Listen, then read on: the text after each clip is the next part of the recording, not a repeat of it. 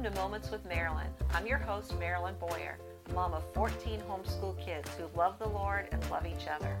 I absolutely love young moms, and it's my passion to encourage you and provide you with tips and tools to make your job easier. Thanks for joining us today. The name of our session is Delighting in Your Children. And before we get started, let me just say that you can find us on our YouTube channel, on our Facebook page, on Spotify, and multiple other platforms. Through the years, we've done a lot of speaking at homeschool conventions, and there was a question that I would hear again and again and again. People would say, What did you do to assure that all your kids loved the Lord and loved each other? And there were three factors that would kind of pop into my mind when I was asked that question that were a large part of it. But there was also something else that I just felt I couldn't put my finger on.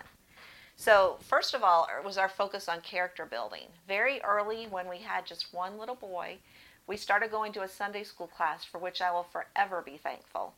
The man who taught it is now in heaven, um, but he taught us that Scripture is practical and it addresses our everyday needs. I was a baby Christian myself, and as I was learning about character, I would try to think, how can I communicate this to my kids and put it on their level? Things like obedience and honesty and cheerfulness and responsibility and self control. So I came up with projects to help them understand those things and fun ways for them to implement that in their life. So throughout their whole upbringing, we focused on character. We later developed character studies from preschool through high school so that our kids would draw insights out of Scripture, out of God's Word, what God's Word said about character. Character, as we said before, is just the attributes of Jesus Christ, and it's so important for our kids to learn that. The second factor was teaching our kids so much Scripture. Rick worked during most of the kids' waking hours, so he came up with this idea, which turned out to be a marvelous idea. He recorded Scripture for our kids to listen to while he was at work.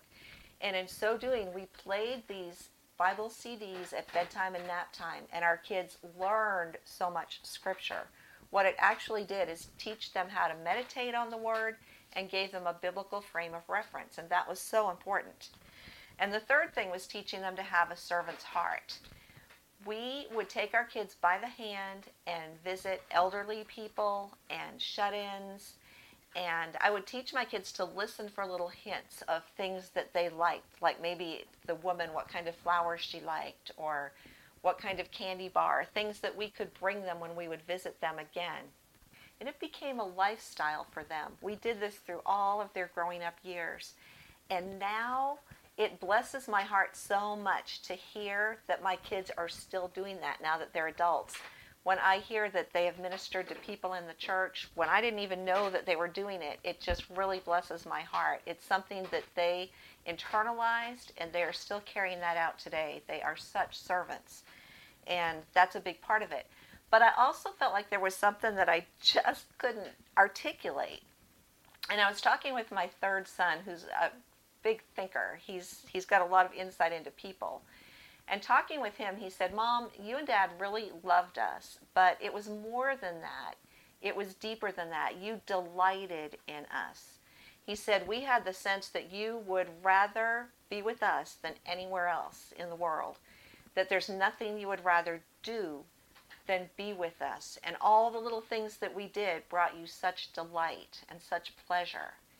And he said, growing up in that, I didn't realize it, but he said, it is such a heritage, and I want to continue that with my kids now.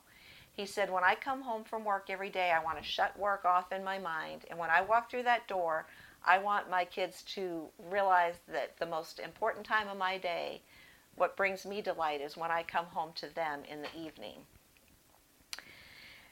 So, you know, I, I never really had thought about that so you have to study them to see what their passions are, what their interests are, what motivates them, what discourages them. And then try to minister to their hearts in a way that they can relate to. For instance, Nate told of this one instance, which I don't even remember, where his little brother Tuck wanted to sell He said basically it was some junk that he didn't want anymore at the road a roadside stand. And he said you encouraged him to do it. And I thought, boy, mom has really lost it. She's gone off her rocker. And as it turned out, Tuck lost interest and forgot about it before he ever did it. But Nate said, Mom, what you communicated to him, even if he had done that and nobody had wanted to buy any of his junk, what you communicated is that you believed in him, that you encouraged him to try it instead of saying, That's a stupid idea. Nobody wants that junk.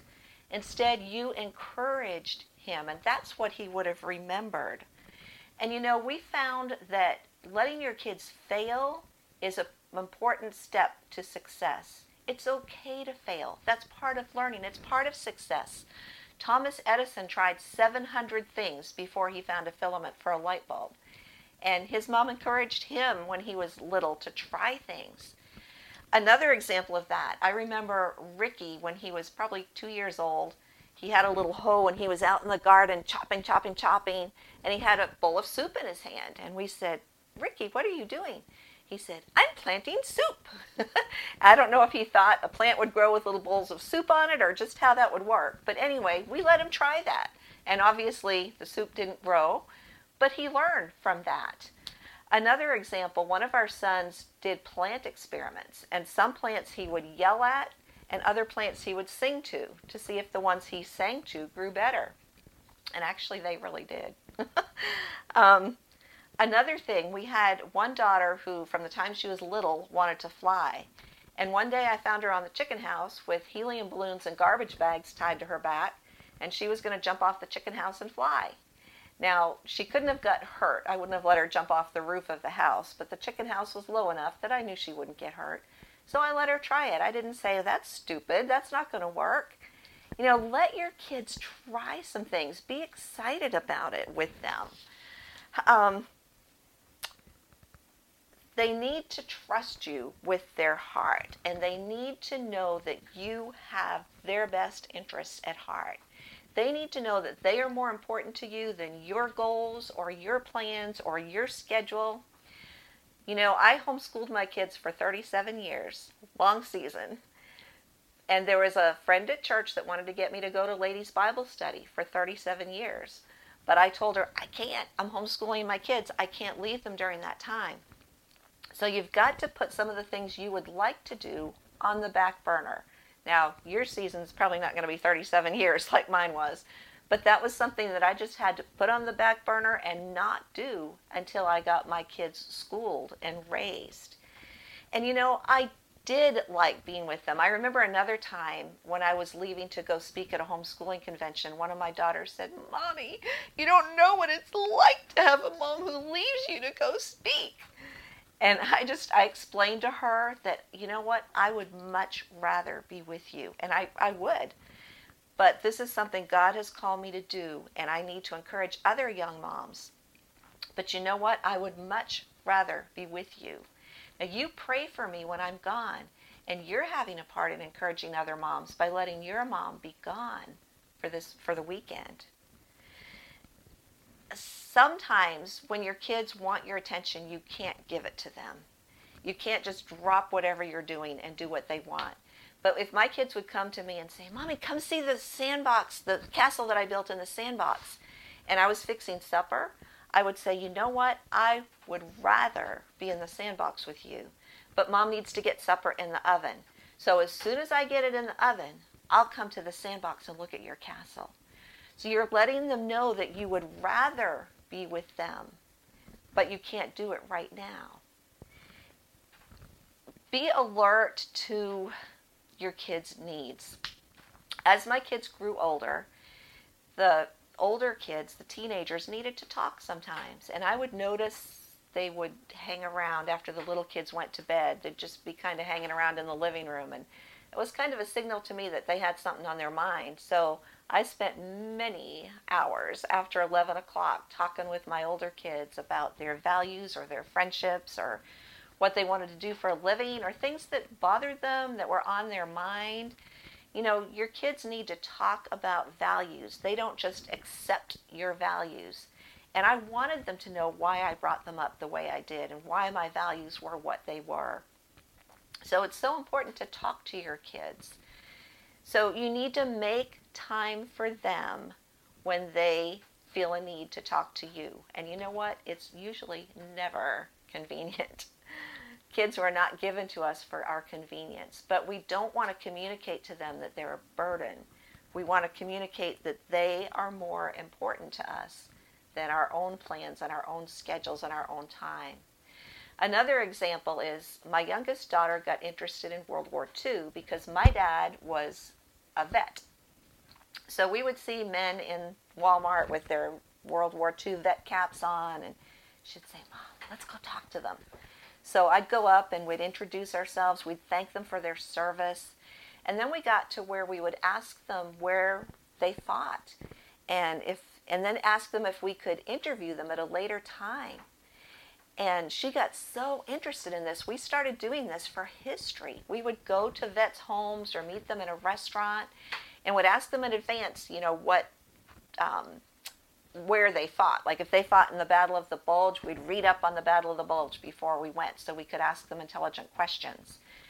And we learned so much history, and she just loved history. I think she could have done history all day long because it was related to real people. She met those real people.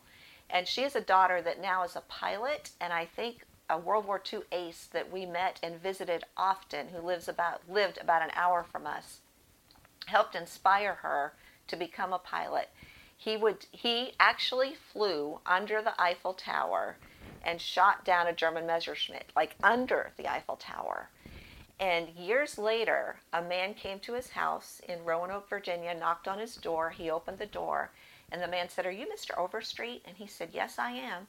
And he said, I want to shake your hand. He said, My dad was standing under the Eiffel Tower when you shot down that Messerschmitt. And I just want to thank you for freeing the people of Paris from the Germans. Like, ah! You know, when you hear stories like that, it is so motivating. So that became a passion with her. And I, I can't even tell you how many vets we interviewed. We would set up appointments and go to their homes and talk to them. And it just helped her become who she is today. My three younger kids would do that with me. I wish I'd done it with all my kids, but we didn't figure it out till till later on in our kid raising experience, our homeschooling experience. Um, just another kind of short ideas. We had 14 kids. It was hard to spend time with each one of them and make them feel special. So we started doing what we called special nights. And on a rotating basis, we would take one of our kids out at a time. We would let them choose which restaurant they wanted to go to within reason. And we would talk to them about what they wanted to talk about that whole time. And sometimes we found the ones that were quiet when they were home with all the other kids were yakety yakety talking the whole evening. And then sometimes maybe we'd take them to the bookstore or the library or somewhere else that they wanted to go afterward. But we, we wanted to communicate that you're important to us and we want to spend time with you. And now we have um, extended that special times to our grandkids and on a rotating basis, we will take one or two of our grandkids out to eat and just spend special time to them because I want to communicate to my grandkids that they are special to me. They're important and I like them and I like being around them. Um, we also try to do some things with our grandkids that their parents can't. If their parents have four or six or seven kids, it's hard to take them all around to interview vets or something. So that's something that I try to do with the grandkids to make it special for them. So now that our kids are grown up, we only have two living at home. The others have all grown up and left our home. How does this pay off? And Rick always says, now we have the payoff. We have 14 kids. We've got daughters in law, sons in law, 22 grandchildren, and we get together every Friday night. It's like the highlight of our week. Everybody gets together who's able to come, and we share a meal together. We'll provide some of the food, and the other daughters and daughters in law will bring the rest of the food, and we get together and just hang out and talk or um, I'll play with the little grandkids or we'll sing hymns together sometimes. Just spend special time together. You know, we still treasure our kids and our grandkids and we want to spend that time with them. So, another time I'll talk about family traditions, but there are things that you can do as a family to develop family traditions that's just special with you and your family to make them feel important. So remember, whenever you spend time teaching your kids the Word, you are never wasting time. God's Word never returns void. Thanks for joining us today. We'll see you next time.